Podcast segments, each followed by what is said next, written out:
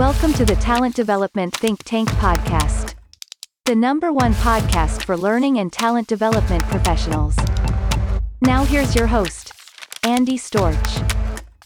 Welcome back to the Talent Development Think Tank podcast. I am your host Andy Storch and I'm excited that you are joining me again for another great conversation to help you up your game and improve your capabilities in talent development. Today is our bonus Q&A discussion with Liz Bruno who is the Vice President and Chief Learning Officer at Baptist Health. And if you have not already listened to our first conversation which I released a couple days ago where we covered a lot of things including the importance of taking a consultative approach to learning, the talent mobility programs that Liz has been putting in place and her team has put in place there at Baptist Health, shadowing, taking the degree requirements out of job listings, and many other things we covered. Make sure you go back because it is a phenomenal discussion that you don't want to miss. Today's our bonus Q&A round and Liz, I'm happy to have you back on. I'm going to start with this question. When you think back across your career in especially learning and development, what would you say has been your biggest accomplishment or proudest moment so far? Oh, gosh. Well, Andy, I think, well, I have tons of those moments because I've been around and I've done a lot of things. And so uh, I've had a lot of great opportunities. Yeah. I think probably the one that jumps out was during COVID. Mm. We did upskilling on steroids in order to prepare more nurses to be able to take care of critical care patients. We did a force multiplier program where we took progressive care nurses and we upskilled them with the exactly what they needed to know to be able to work with a prepared experienced critical care nurse to allow that person to be able to care for more patients so we took one of our courses we titrated it down to the essentials we worked with some additional subject matter experts and we upskilled pcu progressive care nurses to be able to be force multipliers. We did the same thing with medical surgical nurses to help with PCU. And because there was a whole lot of non elective or, or elective procedures that were not happening in the OR, we took OR nurses and did the same thing for them to, to fill roles in med surg. So my team was phenomenal. The work they did was absolutely incredible. And that upskilling and leveling up really, really made a difference for our organization. And I'm very, very proud of that. Yeah, very cool. It was such a stressful time, especially in healthcare for nurses and other medical professionals. And uh, to be able to go do that, something you definitely should be proud of.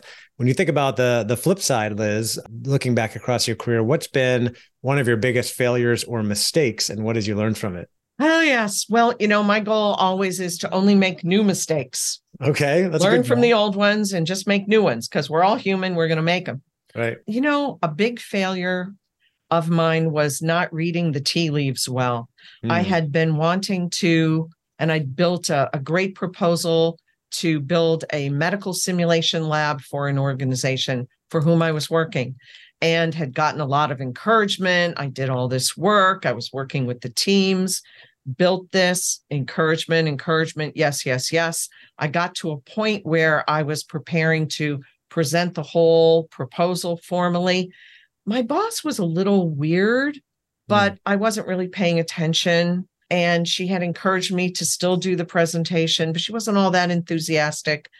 I got in to, to present it to an executive team, and it was like, no, that's not our priority. How could you not know that's not our priority right now? Mm. And I was blown away.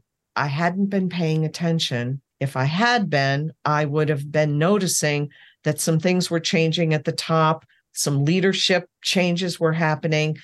If I had been reading the tea leaves right, I probably would have asked to delay that for a while, mm. but I was so enthusiastic, yeah. I just wasn't paying attention enough. Yeah. So that was a big failure. I, I, can I can completely understand. If I want to put myself in your shoes, I would imagine you put so much effort and energy into building this. You were so excited about it. Yes. Are are psychologically we we tend to ignore the signs against it because we don't want to see those, right? We just want to move forward with it. Yeah, denial is not just a river in Egypt. That's right. That's what I've heard. When you think about talent development in general, what would you say is one of the biggest challenges in talent development today? Oof.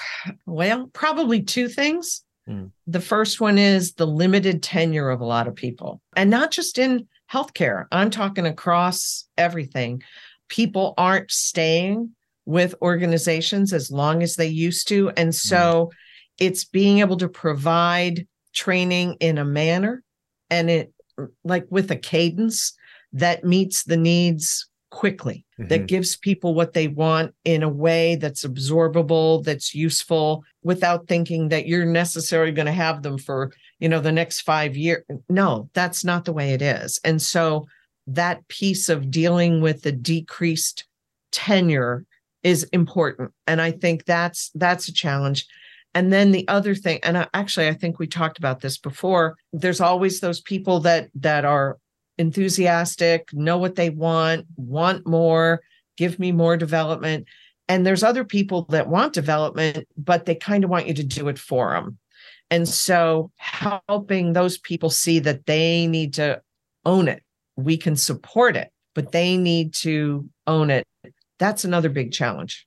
Mm, yep, absolutely. Agree with you completely. I'm on a mission to help more people understand uh, the importance of owning their careers as well, as you know. Thinking about talent development again, what's a trend that you're following that you're excited about? Well, you know, I think everybody is looking at how how do we engage people where they are? You know, personalizing learning as much as possible. What can we learn from Netflix, looking at new ways to design, new modalities, truly also keeping your eye on the ball, not just doing learning needs assessments once a year. While we have to do that, people need to do that. You've got to come up with ways to find the canaries in the mine much more quickly. And, you know, I almost think of it as and of course because i'm a nurse i'm going to think this way but you know if you put someone on a heart monitor it's always measuring that activity right? Yeah, right. It's almost like you as a learning and development person need to be taking the vital signs of your organization all the time.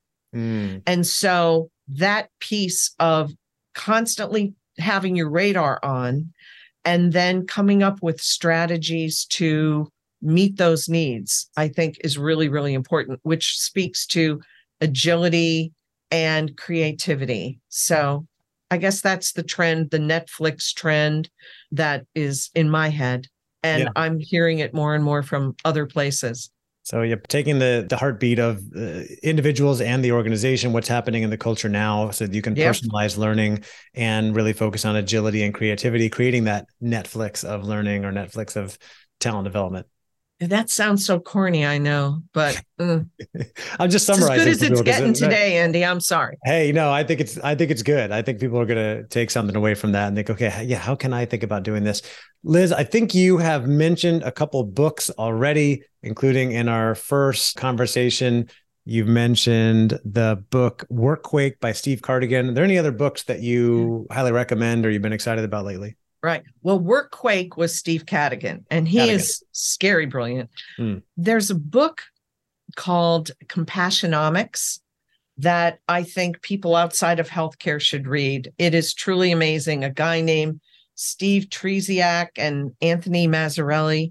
This man, I'm, I'm frankly madly in love with the frontal lobe of Anthony Trzeciak's brain. He was a total scientist. He's a he's a um, he's a he's a data guy okay?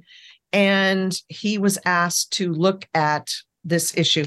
This man is phenomenal and his data shows that caring caring heals. It's data that shows caring heals. We know that mm. but the data shows improves patient safety improves adherence to a program of care improves communication motivates people and it helps the caregiver too. So I love his work. I love his book.